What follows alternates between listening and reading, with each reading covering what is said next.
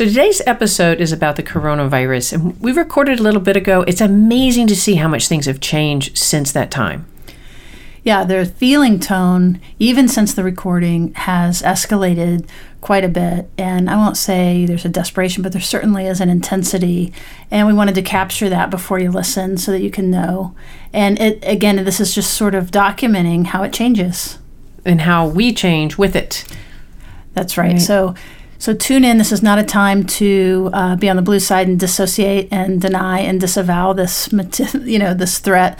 It really is a time to tune in and to for those of you who are admiring the first responders, the grocery clerks, the parents that are dealing with kids, you know, folks with health issues, the real way that you can honor these incredible frontline people is to follow the advice. And the main thing is right now just assume that you're infected and you're protecting other people. So, what you can do is stay home and remember that it isn't just about your health in your household. It's about the health all the way across the world because how we handle it is how much it spreads and how far it goes. No matter where you are in the world, we're one big community. And it's a really, I think we're going to be feeling the impacts of this for so long. But staying home is giving to other people, it's essential. So it'll be interesting to kind of hear maybe how our tone has changed from now to then. But in the meantime, we're going to stay tuned in and we want to kind of grasp hands. We're going to have to all co regulate ourselves through this. Definitely. Hey, everybody. Hey, everybody. Welcome to Therapist Uncensored. This is a podcast that breaks down interpersonal science into practical and understandable tidbits. And as you listen, I can just imagine little light bulbs of insight appearing above your head. You're going to be surprised and touched at what you learn about yourself as you get more accurate and in depth view of your mind and your heart, and as you figure out those close to you.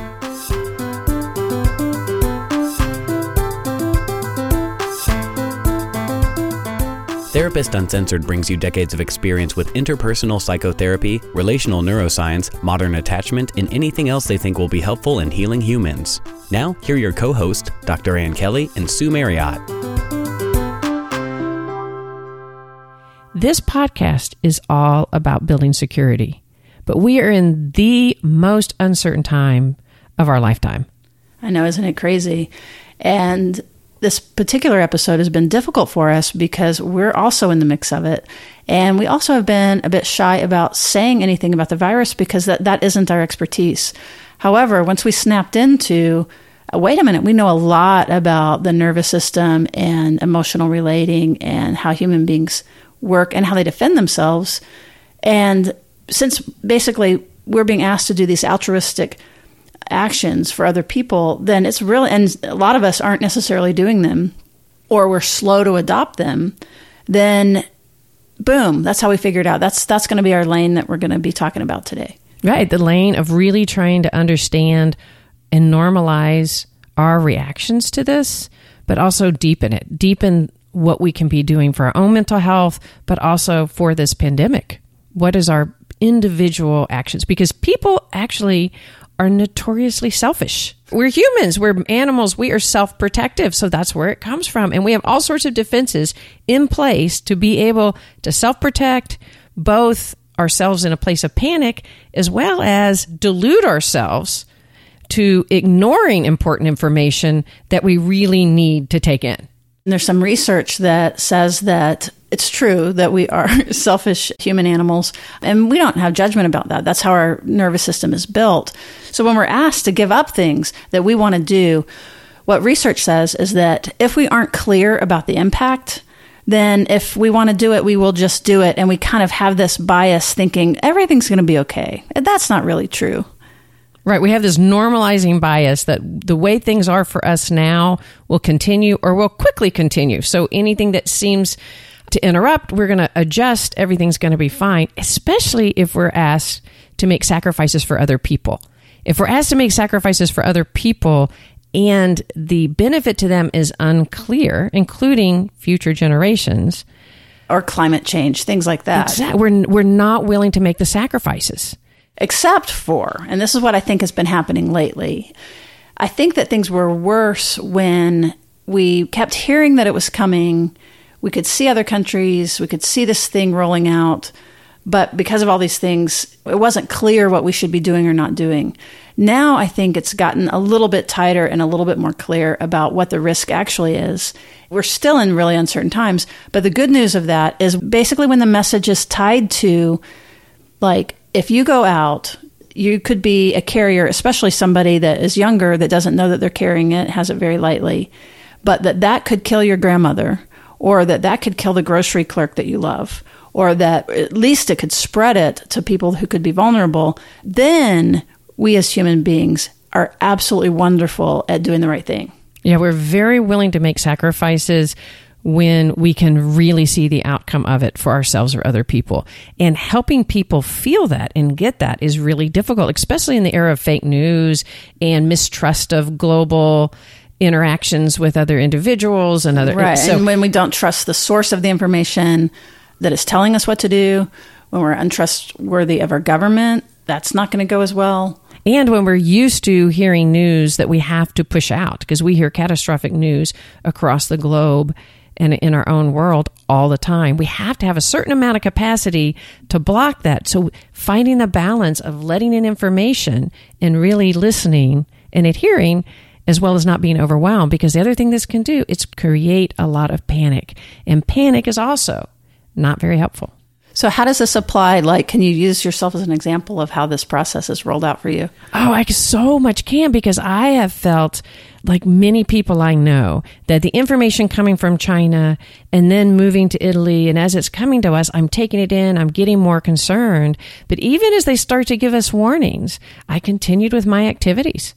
And it was this slow dawning. I could actually physically feel the dawning as it went. And honestly, where I really did shut down when I thought, wait, is when just what we're talking about is consistent with the research. I started, wait, my desire to continue to go and grab something at a shopping place doesn't just impact me. I literally could be spreading this disease.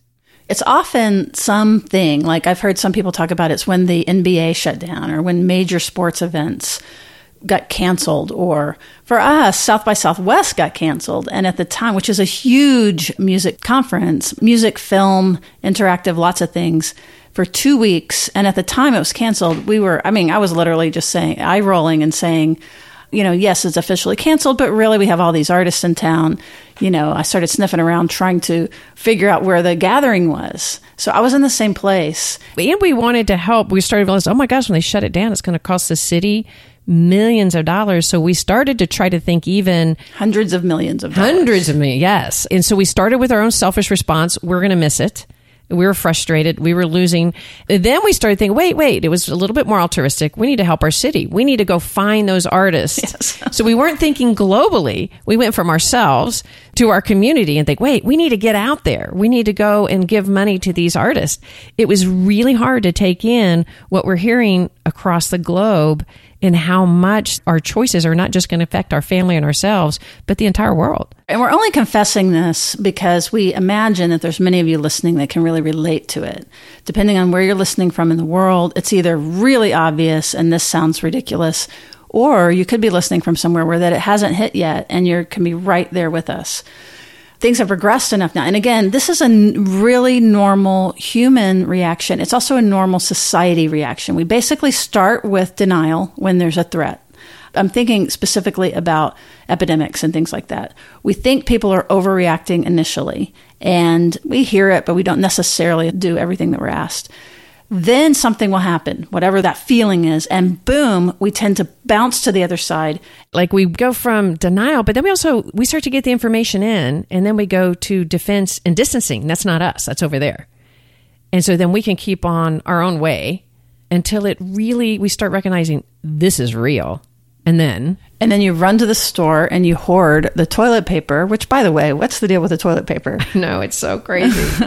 but you begin to hoard equipment and supplies and that again is not a healthy reaction. It's an overreaction.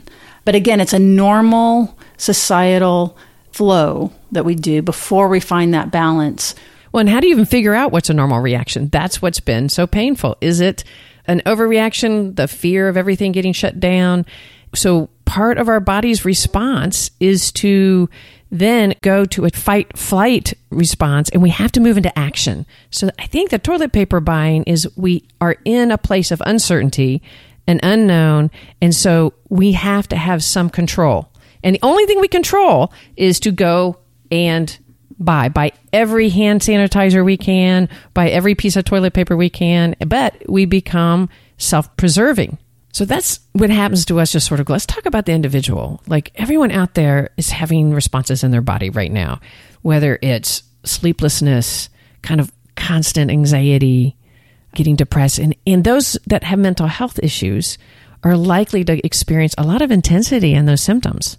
If you're anxious, what anxiety is all about is trying to protect yourself from the uncertainty and basically predicting that your body kind of feels like something bad's going to happen when we're in an anxious state.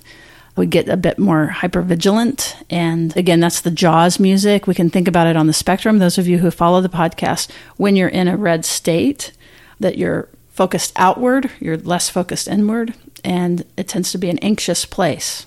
So, for example, with OCD, the recommendations to hand wash and then all the videos that you're seeing showing the grime on your hands even after you've washed. Somebody who leans in that direction can easily turn that into an over respond, basically. Right. And this whole social distancing for people who are isolated, that can be really, really rough as well. But so we've touched on anxiety, we've touched on OCD. What about depression? Yeah, with depression right now, the reduction in movement and the reduction in social engagement, et cetera, could really intensify those experiences of helplessness and loneliness, isolation, you know, just understanding that these experiences might intensify. And we are going to talk about some ideas about maybe how to try to help in these directions as we move on, but just really trying to help people understand and normalize what could be happening in your body. So we've talked about a couple of the specifics, but we have a large audience that is struggling with, you know, attachment issues and early trauma.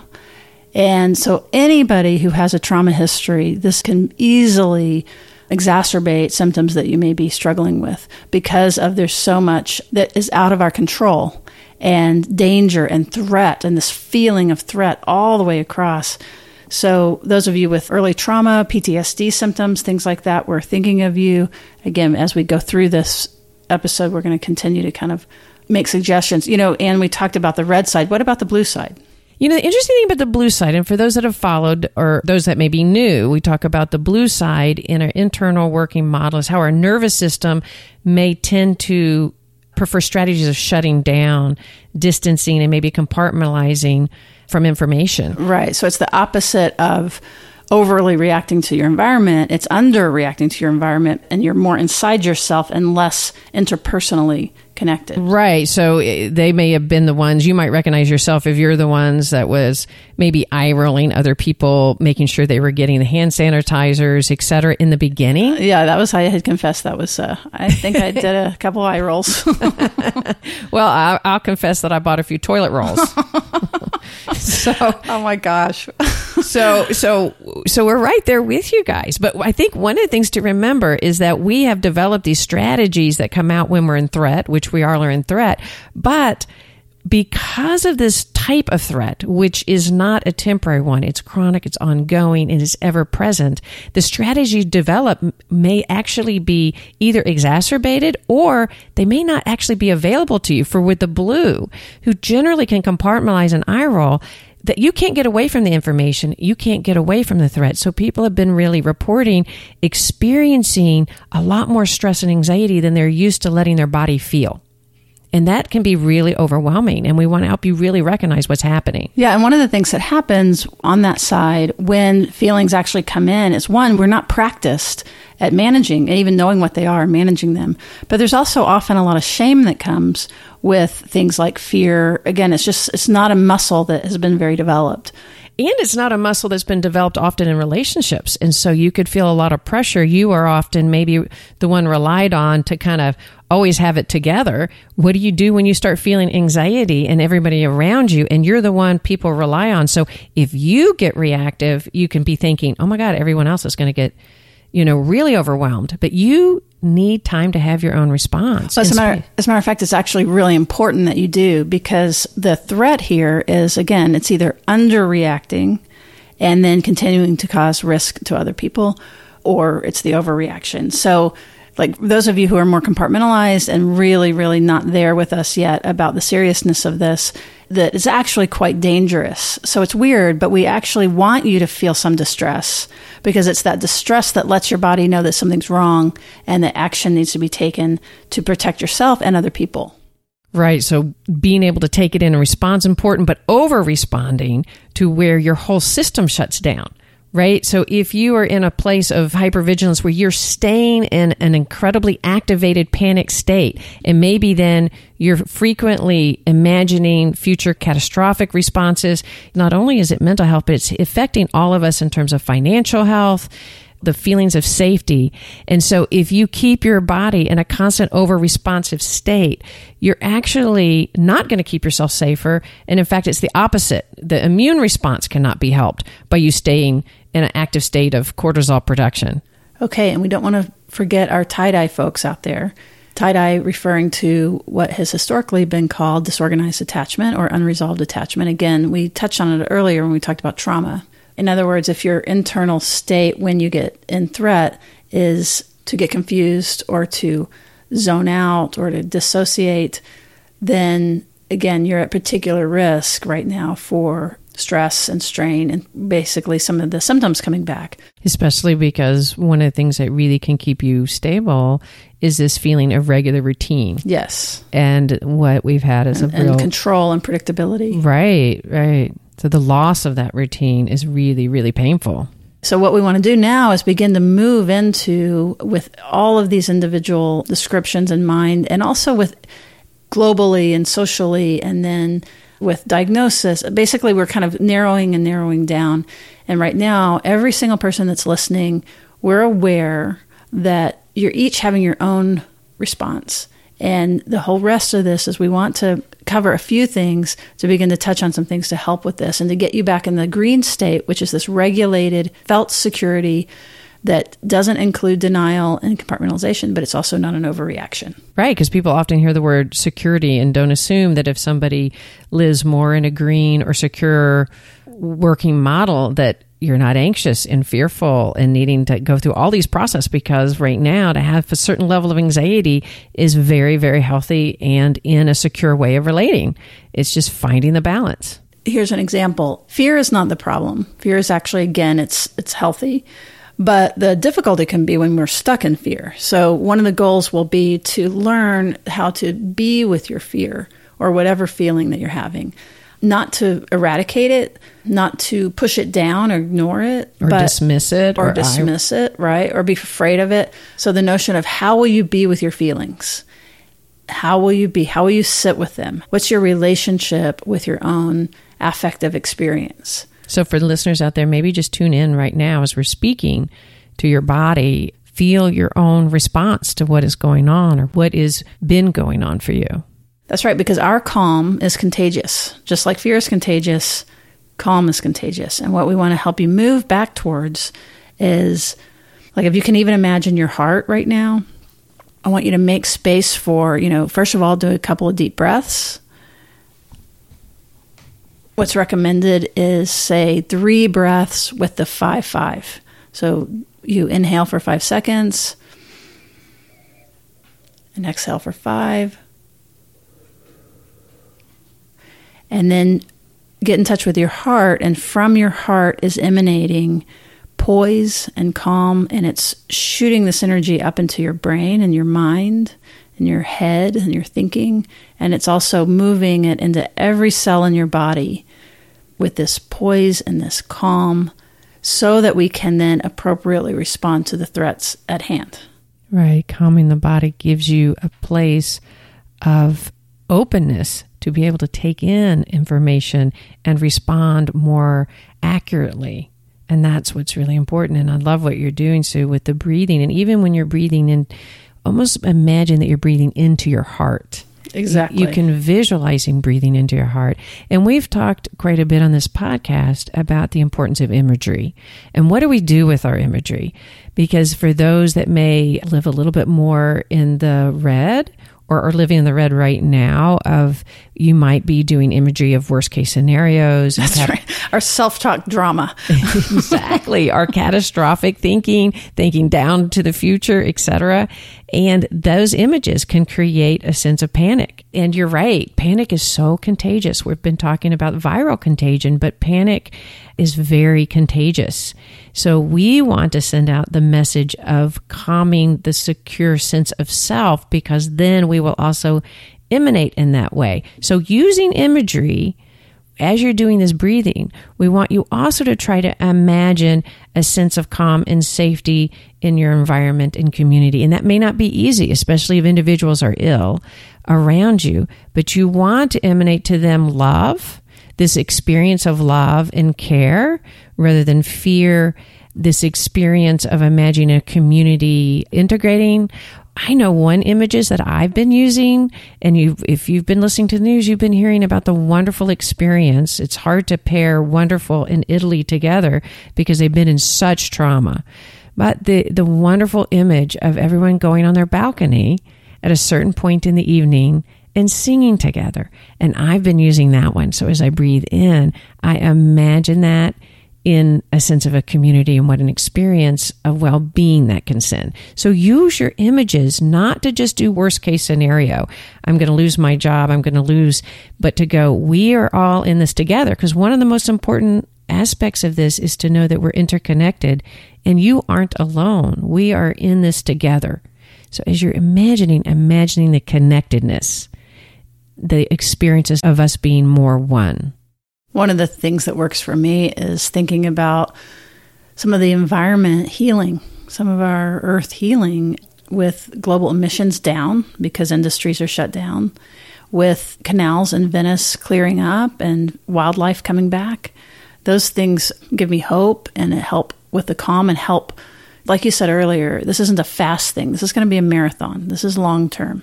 So we really want to learn the practice of managing affect and emotion. And so somebody might be out there right now saying, I'm not calm. This shit is scary, right? Many of you, uh, if you've heard the podcast, you've heard us talk about Tara Brach and her acronym RAIN. So RAIN stands for recognize. So you recognize what you're feeling.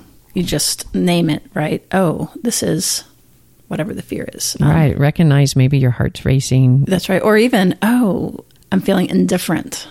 Something like that, where you can begin to catch what's actually happening, you know, emotionally. So, rain, that's recognize, allow. So, we're not going to feel ashamed of what the feeling is or withdraw from the feeling per se, but we, with love and care, allow it. And then I, as investigate, we go deeper into it. Like, what is it actually? So, you know, if you dig down, it's probably not just, like, say, for example, fear you know, if you dig down, it's probably fear of death or someone close to you dying. You know, we've lost in the stock market $22 trillion by financial estimates. So the threat isn't just this physical viral threat, this is economic, social. So, in other words, like if you investigate it and you go deeper with it, you can kind of continue to identify it, remember, name it to tame it, and then you nurture. So, I like this image of, you know, physically, you can put your hand on your heart and say something like, It's okay, sweetheart. And you're talking, of course, to yourself.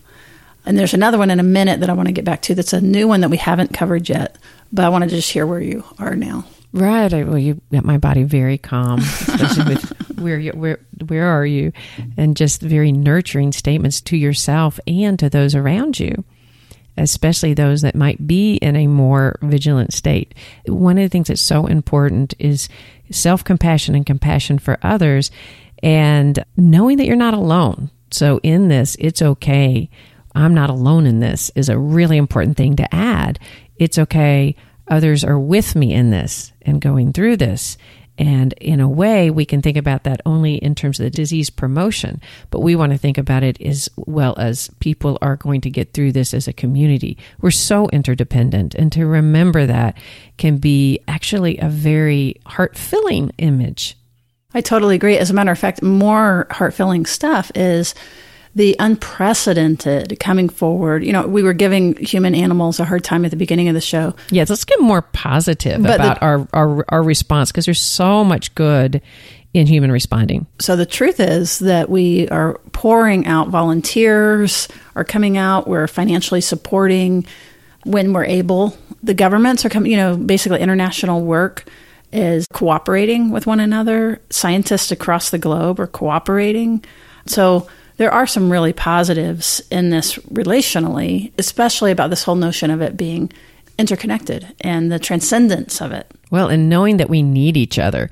I think, especially in the climate that we've been in, where we've been almost uh, Xenophobic. exactly that this is idea that we need to come together, that we are only going to solve this as a unit. Right? We have to remember, we were talking earlier about the idea that unless we really feel it and know it, how it impacts other people, we tend to be selfish. But the opposite is also true. And that is when we can really know that our behavior deeply impacts others and we can feel it and see it and know it. And the more information we have, so us really restricting our own movements is not only for us and i know there's been a lot of talk to the millennials out there who have been given the idea that it won't hit them very much but that it could very much a really will hit them in a deep way but also that their impact impacts the next person the next person that by staying home you're taking care of everybody in fact thinking about minimizing it in your own neighborhood, but there is over a billion people out there that can literally not wash their hands. Like the whole solutions that we have in our own community are not universal. Absolutely. This is actually, like any natural disaster, affects the poor and disenfranchised absolutely more on a number of levels, partly because we haven't taken care of the infrastructure of our healthcare system. And it will always hit people that are more vulnerable much, much more difficult. Even, for example, earlier we were talking about assessing risk. And part of, if you think about what the risks are, they also hit the poor and disenfranchised much harder. So, for example, it's not just age, but by the way, you know, at 60, your risk goes up. At 70, it goes up. At 80, it goes up. So, this is a very real thing. But also, anybody that has diabetes, compromised cardiovascular disease, anything like that, and obesity. There's 42% of Americans are obese. And again, this is an infrastructure thing related to urban development. I- You know, I don't want to get too macro here, but we have set people up to be vulnerable in these situations. So obesity it was a new one that I hadn't heard, and I looked it up to make sure that this was accurate. And it really is that there's something about our bodies that when we're compromised in that way, we don't handle the virus as well. So it actually, when you think you're not at risk, but you really are. So when you think that, you know, I'll be fine if I go out, you have to really remember that you touching something and touching somebody of any of those risk factors could deeply create a huge sacrifice on their part. And I know many people as parents are struggling because you have kids at home that are having a very difficult time staying in and feeling almost impervious to this and trying to know is it too much? Can I let them see my friends, etc. But what's so important to remember is that we need to help them realize, remember if they understand how not just impacts them, but how it impacts the other individuals, you're teaching them to care for others. You're teaching them social justice. You're teaching them that they need to do this, that they can make the sacrifice to help others around them and how essential it is. Because unless we all do it, every single one of us, this thing will continue to continue to grow. So we need everyone together. Yeah, and some of the modeling even shows that, you know, yes, we'll slow down the curve, but when we re engage in social contact, it can come up. So there's new thinking. This, again, is a side note. We'll put it in the show notes, but about how to actually do the eradication versus just slowing it down. So this is why this stuff is so, so scary. So, what's so crazy about this is that what's being recommended is social distancing and not touching each other and not hugging each other and not having interpersonal contact, which is crazy because all that's happening at the time that we're in such threat. In which we need that so bad. And we absolutely need it. Absolutely. And I'm thinking about people who live alone or, or again are compromised in any way. But remember, yes, we can't touch each other. We do have to have social distancing, no hugging, you know, that sort of thing. We get it. But things that aren't canceled, right? And lots of things are being canceled, but let's think about a couple of things that aren't being canceled. Things like love, right? right. Connection, songs, music, art. Mm-hmm self care, you know, really getting out there. There's no excuse not to continue to work out and things like that. And our resources, we're going to give you some at home free workouts so that you can keep moving your body and taking care of yourself. And hope, you know, hope hasn't been canceled. Another way of thinking about it is, you know, dividing things between what you can control and what you can't control. So remember that even though you can't control things like how this virus goes, you can't predict what's going to happen. You know, you can't control the information coming to you or not, but you can control lots of things, right? And so these are the things we want you to focus on. You can control your attitude about this, right? Your psychological orientation to this communal threat. You can control whether or not you follow the recommendations and how you implement them. And let's talk about the news and taking in social media that is something that you can control. This is not because it's an ongoing thing. It's not something that we have to hear every minute of. Actually, it even depends on what you need. You know, if you know that you're an under responder and not taking in, you probably do need to listen to the news. But for most of us, we're getting overstimulated. We're getting the source of threat fed to us all day long. So, one strong recommendation is that you generally limit it to a certain time in the day and to particular resources. And we'll put a few resources there that have been recommended. One is the World Health Organization or WHO, where you get the information directly from some major medical sites. Because if you're getting information all day long, there's no way you can keep your whole system in a more secure, regulated state. And you know, a lot of times people say control social media and things like that, but does that mean getting off of it completely? Well, another idea would be that there's a way to do this where you put in keywords that you basically mute so that you'll still get to be on Twitter, but you won't see the articles based on the keywords that you put in. So that's cool. I didn't even know that existed. And things like you can hide Facebook posts. So it's a way of sort of being able to stay connected and use social media to stay connected Right. If you notice that you're, as we've been talking about, really being in tune to your body, if there's certain news sources or people on your Facebook that tend to create that anxious response, you may limit it. And that's okay. But right now, the social media could be actually our source of connection. And people are finding creativity. One of the things that this is happening is that our normal routines having been shut down, it's an opportunity for new routines. And for many of us, where we're pushing all day long, we don't have time to slow down, have a sense of forced idleness. What do we do with the concept of leisure time? And for many, it's not leisure because it's anxiety producing to be out of work. We understand that. It's actually anxiety producing to not have the you know, I need to get here to do this. It is way of relating in the world, right? Like, like the sense of purpose. How much of us in our lives, our sense of purpose is centered around our movement, or we got to do, our to do list, we got to go, we got to go. And without that, the sense of developing a different type of purpose, right? Actually having time to sit down with your kids and talk and play games or to learn music.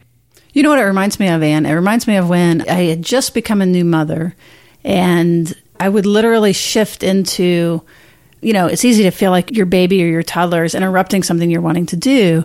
But there was a physical, kind of an emotional shift that I would, had to kind of at times consciously make to go, what I called it in my mind was baby time. It's like baby time, things are different. The pace is different. It's not this linear action there's this real like bottom up just being and seeing the shadow that they're discovering and all of those cool things but it was really a shift. And so, you know, this is definitely not baby time, but it really is, as you're saying, like this time to have different experiences with your family, with your pets. You can begin to train your pets, something that you haven't done before. The things that I've always thinking I'm going to do, but I've never seem to ever be able to stop and do, I've done. And like yesterday, for the first time, because now getting outdoors is one of the only safe interactions for us to be doing getting the bikes out of the garage and I actually learned how to patch a tire yesterday. I have that would never have happened otherwise. Never. I had told myself I'm going to learn to do that and learn to do that. And now needing to fix my own bike to be able to get out there in the world in a different way, I did it. And one of the things we talk about is doing novel we're so used to routines and actually activating our minds and our brains and our bodies in novel ways is actually very important and healthy. One other thought I had about, you know, when you do have to listen to the news and really take new stuff in, even doing those breaths that we talked about earlier before you turn it on, there is something that, you know, we're trained at as therapists and a lot of the medical field and things like that, where that you are absolutely connected to the person, but that you have some dispassion, that you have a little bit of, you have one foot in and one foot out. Otherwise, we couldn't do what we do, right? Right. And so if you can begin to practice a little bit where that you have this nice, uh, as one of our previous guests said, a jello wall, and that we are protecting our heart so that we can be compassionate, but at the same time, we stay grounded in ourselves. And so that as we're seeing these things, that we can stay compassionate, but we don't take on other people's pain. Yeah, we care for them, we connect, and we feel for them. And to be connected is just a really different experience than taking it in. And earlier we said that we would add one more of these acronyms about kind of what to do. There is one called Apple that I really, really liked because the only thing with rain is it kind of jumps you right to this loving place. And sometimes we're not feeling that, right? So with Apple, A is acknowledge. So same as rain, which is recognize, acknowledge. And rain is allow is the second one, A. This one is pause.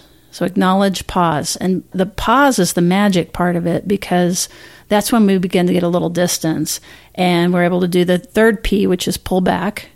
And what that is about is again, you are not your thoughts, feelings aren't facts, and your thoughts aren't facts. So being able to stay in this compassionate, observing place.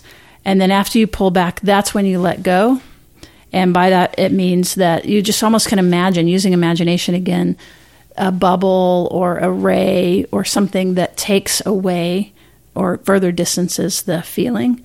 And the last is that you explore. And part of that has to do with moving back into the present moment. You can look around at physically where you are get reoriented to what you want to do or what you need to do next. And you can use distraction, but you basically kind of move on. I love that. That's really, really helpful and will be a great, great resource. There's another really short one. Can I say that before you go? Sure. Stop, touch, go. Stop is the same thing. You stop, you feel the feeling, you stop for a second. I have a visual image. Of what touch is of like kneeling down and putting your hand on your child's cheek. So it's touch like so i'm having this feeling. I honor the feeling. I touch it on the cheek and then go. Means then you move on. You don't stay there. You keep going. So that one is short enough for me to remember but uh, um, stop touch go and let's not forget to some of the things that can help with your body stimulation after you've paused and recognizing is slow movements and humming, short vibrations. Those things can really calm your body. Yeah, we're talking about bringing on ventral vagal. Right, right. I want to come back before we end to combine a few points, but one of them, we started off talking about that we're just so notoriously unwilling to make sacrifices unless we can really feel the benefit and if the benefit is uncertain. And you mentioned global warming. And so when we're going through something like this, I feel like it really is helpful to feel some sense of unity and purpose and how do you find a purpose in a pandemic but i can tell you one of the things that hit me is two important things and one is you mentioned global warming i really want to hammer that because it's very hard for us to feel the effects of global warming directly. I mean, we can when it gets too hot or too cold, but it's really easy for us to make daily decisions that puts that off thinking and actually political decisions and let it be in the future. But many of us that have adolescents, we hear their sense of nihilistic thinking about what global warming is going to be in our future and to really see the effects of when we've done a shutdown and a stop really making a difference in our community really making a difference in the temperature of our world that we can actually see we could have an effect through these global means together. I guess there's a little part of me hoping that we'll take this from from this experience to say we can have an impact. And the idea that any future potential pandemics that we will have put into place all sorts of ways of engaging now as a global unit to something that could happen in our future. That what we're going through is going to have meaning, it's going to have a purpose. I really like that. I think that's a great way to end is that there's a bigger thing happening here that we don't we literally don't understand. And that's a good thing like that we don't have to have our minds wrapped around it at all times. Those of us that have trouble with uncertainty that can be a hard concept. But i really like tying it into bigger purpose bigger meaning. You staying home has a bigger purpose bigger meaning. It serves the world and it really then we just can remember we're all interconnected interdependent. So when we're spreading security and we're trying to do it that is so important. It makes us feel much more like one unit in the world, and that is going to be important for our future. That's right. Calm is contagious. Absolutely. All right, on that note, thanks for joining us, and we'll see you around the bend.